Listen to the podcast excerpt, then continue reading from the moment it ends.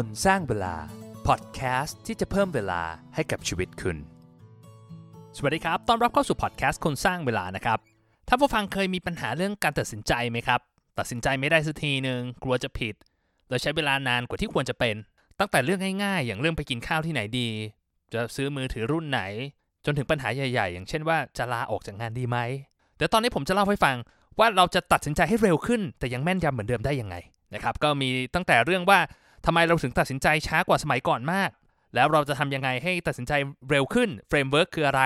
แบ่งตั้งแต่เป็นเรื่องการตัดสินใจเล็ก ๆ จนถึงการตัดสินใจใหญ่ ๆ แล้วก็ตอนท้ายเนี่ยผมจะแชร์เรื่องปัญหาและความผิดพลาดในการตัดสินใจของผมนะครับคืออาทิตย์ที่ผ่านมาเนี่ยผมรู้สึกเสียดายเวลามากๆนะครับเพราะว่าผมใช้เวลาเป็นอาทิตย์กับการตัดสินใจเรื่องที่ไม่เข้าเรื่องเลยนะครับเดี๋ยวไปฟังกันว่ามันเป็นเรื่องอะไรนะครับแล้วก็รวมถึงแชร์บทเรียนที่ผมได้รับจากความผิดพลาดของผมไปฟังกันเลยครับ ก่อนอื่นต้องเกริ่นก่อนครับ ผมเองเป็นคนที่ตัดสินใจช้ามากนะครับ เป็นคนแบบคิดเยอะทำอะไรแต่ละทีเนี่ยใช้เวลาวิเคราะห์เยอะมากนะครับ แล้วก็เจอปัญหาเรื่องการตัดสินใจ จนได้มาเจอคลิปอันหนึงที่ผมคิดว่ามันช่วยผมได้เยอะมากก็คือ คลิปชื่อว่า how to make decision faster ของ Patrick McGinnis นะครับ Patrick McGinnis เนี่ยก็เขาจะเป็นที่รู้จักในฐานะคนที่คิดค้นคำว่า FOMO หรือว่า fear of missing out นะครับ Patrick ก็บอกว่าจริง ๆ แล้วเนี่ยปัญหาของคนเราเนี่ยมันมีอันหนึงที่ใหญ่กว่า FOMO อีกก็คือ FOBO หรือว่า fear of better options คือเราตัดสินใจอะไรไปแล้ว เรากลัวว่าเฮ้ยเราจะมีทางเลือกอื่นที่ดีกว่าไหมถือเราเลือกอันนี้เราเลือก A ไป เอ๊ะทำไมเราไม่เลือก B นะครับเขาบอกจริง ๆ สิ่งเหล่านี้มันทำให้เราตัดสินใจได้ยากขึ้น แล้วก็รู้สึกเครียดกับการตัดสินใจมากขึ้น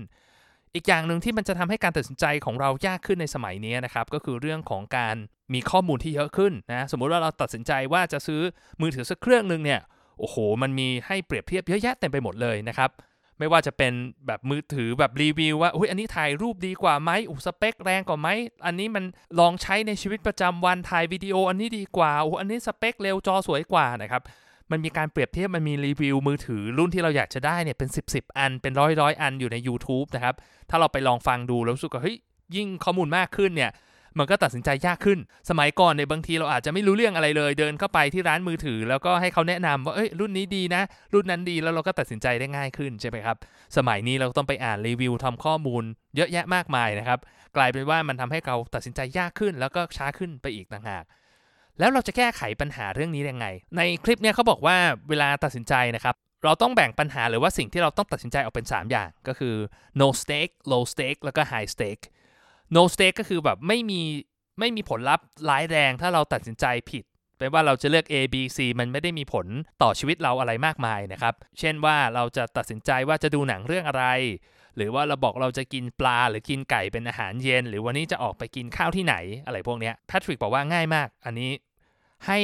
เรา outsource การตัดสินใจของเราไปเลยนะครับ แล้ว outsource ยังไงเขาบอกว่าให้ขึ้นอยู่กับดวงเลย คือทอยเหรียญเอาเลยก็ได้นะครับ หรือไม่ก็ดูนาฬิกาก็ได้นะ แบบสมมติยกนาฬิกาขึ้นมาอ้าวถ้าเป็นเลขคี่เลือกออปชัน A เรียกคู่เลือกออปชัน B อย่างเงี้ยนะครับ คือแพทริกบอกว่าสิ่งเหล่านี้มันเป็นสิ่งที่ถ้าเราเสียเวลากับมันมากเกินไปเนี่ย มันจะทำให้เราไม่สามารถตัดสินใจได้ และมันก็เสียเวลาที่เราจะเอาไปใช้ในการตัดสินใจเรื่องที่สำคัญกว่า การตัดสินใจประเภทที่ 2 ก็คือเรียกว่า low stake คือเป็นการตัดสินใจที่อาจจะมีเดิมพันกับมันมาก แต่ก็ไม่ได้ถึงกับร้ายแรงจนแบบชีวิตเสียหายอะไรขนาดนั้นนะครับ เช่นว่าแบบเราจะซื้อมือถือรุ่นไหน จะซื้อกล้องอันไหน ไปเที่ยวเนี่ยไปพักโรงแรมไหนจะเลือกไฟล์ไหนนะครับอันนี้มันเป็นการตัดสินใจที่เราต้องมีการเก็บข้อมูลนะครับต้องมีการวิเคราะห์นิดหน่อยว่าเฮ้ยตอบกับตัวเองให้ได้ว่าอะไรมันคือสิ่งสำคัญlist ออกมาเลยว่า 1 2 3นะครับแล้วเราจะให้ความสำคัญกับ อะไรบ้างนะ เรา1สมมติว่าเราบอกเราจะซื้อมือถืออะเราอยากได้มือถือที่กล้องสวยอะสองคือเราอยากได้ราคาไม่แพง 3 คือเราอยากได้มือถือที่ใช้ง่ายนะครับ พอแบบนี้เราก็ list ออกมาแล้ว แล้วพอเราได้ criteria ของเราออกมาแล้วเนี่ยเราก็สามารถเดินเข้าไปที่ร้านมือถือ แล้วก็บอกว่าเนี่ยอยากได้รุ่นนี้นะครับ หรืออาจจะ Google หาข้อมูลเพิ่มเติมนะครับ อาจจะว่าเอามือถือที่กล้องถ่ายรูปสวยที่สุดอะไรอย่างเงี้ย มันก็จะสามารถให้ไอเดียของเรา แล้วเราก็เอาไอเดียตรงนี้ในการใช้ตัดสินใจอีกทีหนึ่ง แต่ปัญหาของมันก็คือตอนนี้อย่างที่ผมบอกไปว่าข้อมูลมันเยอะขึ้นใช่ไหมพอมันมีข้อมูลเยอะขึ้นมันก็ทำให้เราตัดสินใจได้ยากขึ้น เพราะฉะนั้นเนี่ยอีกวิธีหนึ่งที่ใช้ได้ง่ายที่สุดนะ ถ้าจะเป็น low stake decision นะ ก็คือเป็นปัญหาที่ไม่ได้แบบมีเดิมพันกับมันเยอะนะครับ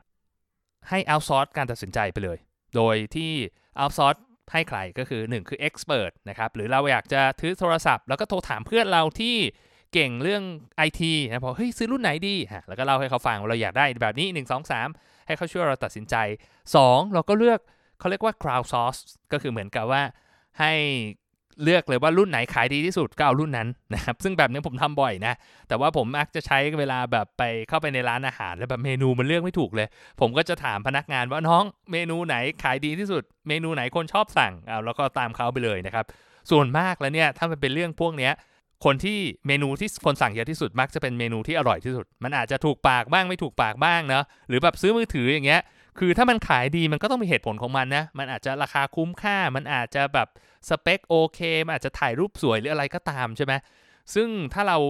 ทำแบบนี้ได้เนี่ยจะลดเวลาในการตัดสินใจเรื่องพวกนี้ไปได้เยอะเลย พอเราลดเวลาในการตัดสินใจของไอตัว no stake decision หรือว่า low stake decision เนี่ย เราก็จะเอาเวลาไปใช้สำหรับพวกที่เป็น high stake decision ได้นะครับ เช่นว่าจะซื้อบ้านหลังไหนดีนะครับ จะลาออกจากงานมาทำธุรกิจส่วนตัวดีไหม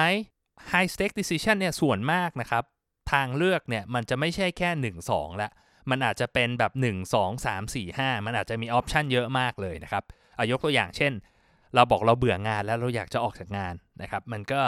มี option เยอะมาก เราบอกว่าเราออกจากงานไปหางานใหม่ใช่ไหมครับ หรือเราบอกว่า เอ้ย เราอยากจะออกมาทำเป็นฟรีแลนซ์ออกมาตั้งธุรกิจของตัวเอง หรือเราบอกว่าเราอาจจะอลองสู้อีกทีนึง กลับไปคุยกับหัวหน้านะครับทำงานในตำแหน่งใหม่ในบริษัทเดิมอะไรอย่างเงี้ยมันก็จะมี option เยอะแยะเต็มไปหมดเลยนะครับ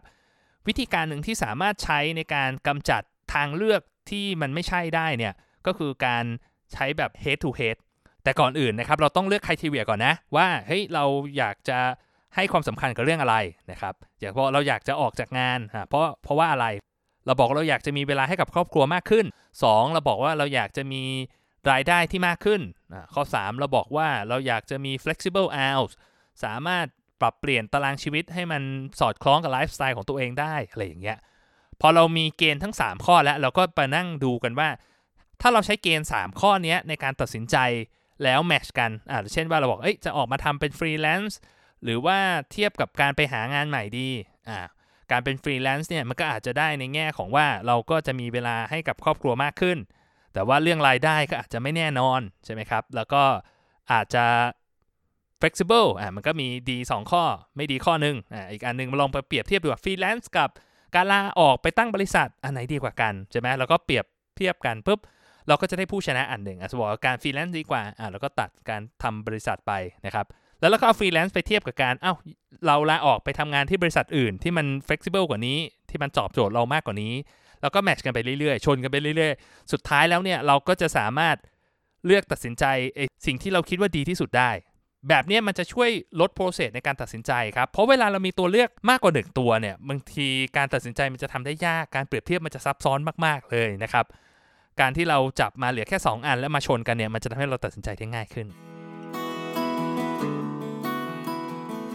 ถึงทฤษฎีมันมาอย่างนี้แล้วนะครับ แต่ในโลกแห่งความเป็นจริงเนี่ยมันตัดสินใจยากกว่านั้นเยอะนะครับ ผมจะเล่าให้ฟังปัญหาที่ผมเจอ 1 อาทิตย์ที่ผ่านมานะครับ ผมใช้เวลาไปหลาย 10 ชั่วโมงกับเรื่องที่อาจจะฟังดูไร้สาระมากๆ แต่ว่าผมใช้เวลาแล้วจริงจังกับมันมากๆ ก็คือการซื้อกล้องครับ คือช่วงนี้ผมคิดจะทำคอนเทนต์บน YouTube นะครับ แล้วก็อยากจะซื้อกล้องดีๆ สักตัวหนึ่งเพื่อเอาไว้ทำคอนเทนต์นะครับยังไงก็ฝากติดตามล่วงหน้าเลยนะครับ ช่องยังไม่ออกมาเลยนะฮะแต่ว่าจะบอกว่า การเลือกกล้องของผมเนี่ยมันมีปัจจัยเยอะมากเลย คือแบบเราก็อยากจะได้กล้องที่มีคุณภาพนะ ถ่ายวิดีโอสวยๆ ได้นะ ถ่าย 4K ได้ เอาแบบกล้องเอาหน้าจอพลิกมาได้ เลนราคาไม่แพงหรืออะไรพวกเนี้ย มันก็มีปัจจัยที่ผมเลือกเยอะมากนะครับ แต่ปัญหามันคืออย่างนี้ครับ สมัยก่อนนะ อย่างเวลาเราเลือกกล้องสักอันหนึ่งเนี่ย ส่วนมากนะผมก็จะโทรถามเพื่อนผมที่เล่นกล้อง หรือว่าผมก็จะ เดินเข้าไปในร้านแล้วก็ให้เขาแนะนำมาสัก2อสรุ่น แล้วเราก็มาตัดสินใจอีกทีหนึ่งใช่ไหมครับ แต่ว่าสมัยนี้มันมี YouTube ครับ ผมก็เซิร์ชรุ่นนี้เข้าไปเลยsearch ปุ๊บอ่าผมดูระหว่าง 2 รุ่นนะก็คือ Canon กับไอตัว Sony เนี่ยผมก็แบบตัดสินใจไม่ถูกอย่างเงี้ยผมก็บอกอ่าโซนี่เปรียบเทียบกับ Canon อ่าเราดูไปโอ้โหมันมีเปรียบเทียบข้อดีข้อเสีย วิเคราะห์กันประมาณ 50 อย่าง บางคลิปแบบ 30-40 นาทีอะนั่งวิเคราะห์ว่าไอ้กล้อง 2 รุ่นนี่มันดีกว่ายังไง ผมรู้สึกว่า information มันเยอะมาก แล้วกลายเป็นว่าเรายิ่งรู้เรายิ่งยิ่งกลัว ทำให้สุดท้ายเนี่ยผมหมดเวลาไปกับมันเยอะมากนะครับ ผมได้เรียนรู้อะไรบ้างจากความผิดพลาดของผมตรงนี้นะ ข้อแรกก็คือว่าสำหรับเรื่องที่มันไม่ได้แบบไฮสเต็กขนาดนั้นนะอย่าใช้เวลาเยอะเกินไป คือเราต้องรู้เลยว่าเปรียบเทียบอยู่ตลอดเวลาว่าเฮ้ยการที่เราใช้เวลาในการตัดสินใจกับเรื่องพวกนี้มันคือ opportunity cost ของเราในการที่จะเอาใช้เวลาไปทำเรื่องอื่นนะผมอาจจะเอาเวลาไปทำ podcast ได้มากกว่านี้ เอออาทิตย์นี้หายไปตอนหนึ่งก็เพราะยุ่งกับเรื่องกล้องเนี่ยครับเราต้องคิดตลอดครับคือบางทีเราจะกลัวว่าเฮ้ยเราตัดสินใจผิดพลาดไอ้ความกลัวเนี่ยแหละมันทำให้เราไม่กล้าตัดสินใจ แต่เราลืมไปอย่างหนึ่งครับว่า การไม่ตัดสินใจคือการตัดสินใจแบบหนึ่งนะเพราะฉะนั้นในเวลาที่เราคิดเยอะหรือว่ามีปัญหาเรื่องการตัดสินใจก็อย่าลืมตรงนี้ไว้ด้วยนะครับข้อที่ 2 ที่ผมได้เรียนรู้คือบางครั้งเนี่ยการคิดมากเกินไปมันไม่ได้สร้างคำตอบให้กับเราครับ ให้เราใช้ความรู้สึกเป็นหลัก เหมือนก็เรียกว่า gut feeling อะคือบางทีเราคิดว่าแบบหูแบบเปรียบเทียบสเปคเยอะแยะ เราเปรียบเทียบข้อมูลเยอะแยะมากมายเลย แต่พอเราเลือกไปแล้วรู้สึกว่าเฮ้ยมันไม่ใช่อะบางทีเราไม่เข้าใจหรือเราไม่สามารถจะอธิบายได้นะครับ แต่ความรู้สึกไม่ใช่เนี่ยแหละ ผมคิดว่ามันเป็นสัญญาณที่ดีที่สุดที่จิตใต้สำนึกของเราเนี่ยกำลังจะบอกว่าเฮ้ยอย่าเลือกทางนี้เลยไปเลือกอีกทางหนึ่งดีกว่านะครับและบทเรียนข้อสุดท้ายที่สำคัญที่สุดนะครับ ผมคิดว่า ไม่ว่าเราจะตัดสินใจเรื่องอะไรในชีวิตนะครับ เราไม่มีทางรู้หรอกว่าไอสิ่งที่เราตัดสินใจมันมันถูกหรือมันผิดนะ คือบางทีเราคิดว่าเฮ้ยเราตัดสินใจลาออกจากงาน แล้วแบบมามีปัญหาเจอกับวิกฤตเศรษฐกิจสุดท้ายต้องกลับไปทำงานใหม่ มันอาจจะฟังดูแย่ แต่จริง ๆ แล้วมันอาจจะเป็นประสบการณ์ที่ดีกว่าก็ได้นะครับ เพราะสิ่งที่คุณเรียนรู้ในช่วงวิกฤตเนี่ย มันกลายเป็นทำให้คุณประสบความสำเร็จมากขึ้นอีกมากมายมหาศาลในอีก 10-20 ปีข้างหน้าใช่ไหมเพราะฉะนั้นเนี่ยเราไม่มีทางรู้หรอกว่าจริง ๆ แล้วเนี่ยเราตัดสินใจอะไร แล้วมันถูกหรือมันผิด แล้วมันดีกว่าชีวิตเรายังไงนะครับ เพราะฉะนั้นก็อย่าไปคิดมากเลยครับ สุดท้ายแล้วเนี่ยดีที่สุดคือเราตัดสินใจอะไรแล้ว เราก็ต้องคอมมิตกับมัน resolve คือตั้งใจและจริงจังกับมันนะครับ ผมเชื่อว่าไม่ว่าเราจะตัดสินใจยังไง แต่ถ้าเราเต็มที่กับมันเราลุยกับมันร้อยเปอร์เซ็นต์เนี่ยเราก็จะสามารถประสบความสำเร็จได้ ผมเชื่อว่าท่านผู้ฟังฟังมาขนาดนี้แล้วน่าจะพอได้ไอเดียบ้างนะครับที่เอาไปใช้ในการตัดสินใจให้มันเร็วขึ้นในชีวิตประจำวัน ที่สำคัญที่สุดคือต้องลองเอาไปใช้ครับ ฟังอย่างเดียวแล้วไม่เอาไปใช้เนี่ยมันไม่ได้ผลหรอกครับเริ่มตั้งแต่เรื่องง่ายๆ อย่างเช่นว่าจะกินอะไรดีมื้อต่อไปนะครับก็ลองเอาไปใช้ดูได้นะ แล้วถ้าใครชอบคอนเทนต์ดีๆ แบบนี้นะครับ ก็อย่าลืมกด subscribe กดติดตามนะ และที่สำคัญที่สุดก็คืออย่าลืมแชร์ให้เพื่อนฟังด้วยนะครับ จะได้รู้ว่ามันมีพอดแคสต์มีคอนเทนต์ดีๆ แบบนี้ ถ้าใครอยากจะพูดคุยทักทายกันก็ inbox เข้ามาได้นะครับ ที่ Facebook คนสร้างเวลานะครับ แล้วพบกันใหม่ครับ สวัสดีครับ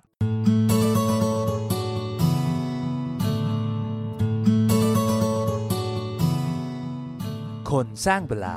พอดแคสต์ที่จะเพิ่มเวลาให้กับชีวิตคุณ